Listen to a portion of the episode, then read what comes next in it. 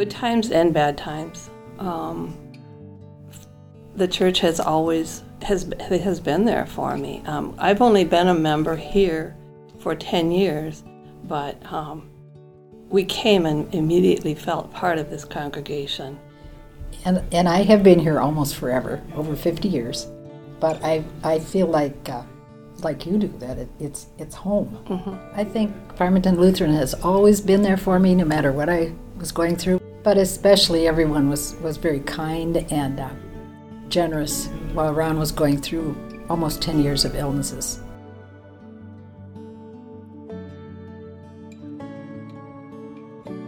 I thought I was prepared uh, for the loss, but I wasn't. You never are. Con- the congregational members uh, helped helped organize things we, and to get the, the funeral and so forth organized.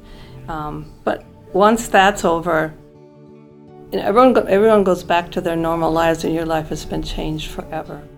And Pastor Chris, Kristen reached out and said she was starting a grief support group. And I had always thought, well, grief is something that's personal and I can get through this on my own. What happened was it was um, comforting and supporting to know that the other people were having these same thoughts and these same issues and came to be a, a a pretty closely knit group that can lean on each other too. Mm-hmm. So, so I learned some tools and how to how to deal with where I was right then and where I would mm-hmm. be in the mm-hmm. future.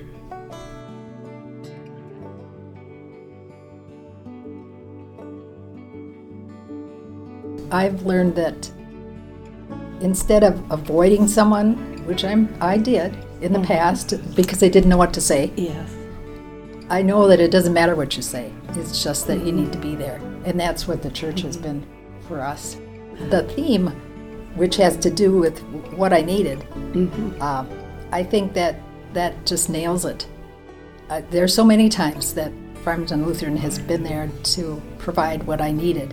And especially when, when I had gone through the loss of Ron and uh, you just feel kind of lost and what do I do next and how long is this going to last? But I think the, the FLC family and my faith have been just invaluable. I agree. I have had such wonderful support from my church family in many different ways. It's been invaluable, it really has, to know that your strength is there. I mean, you get up in the morning and the first thing you do is pray for strength to get through the day.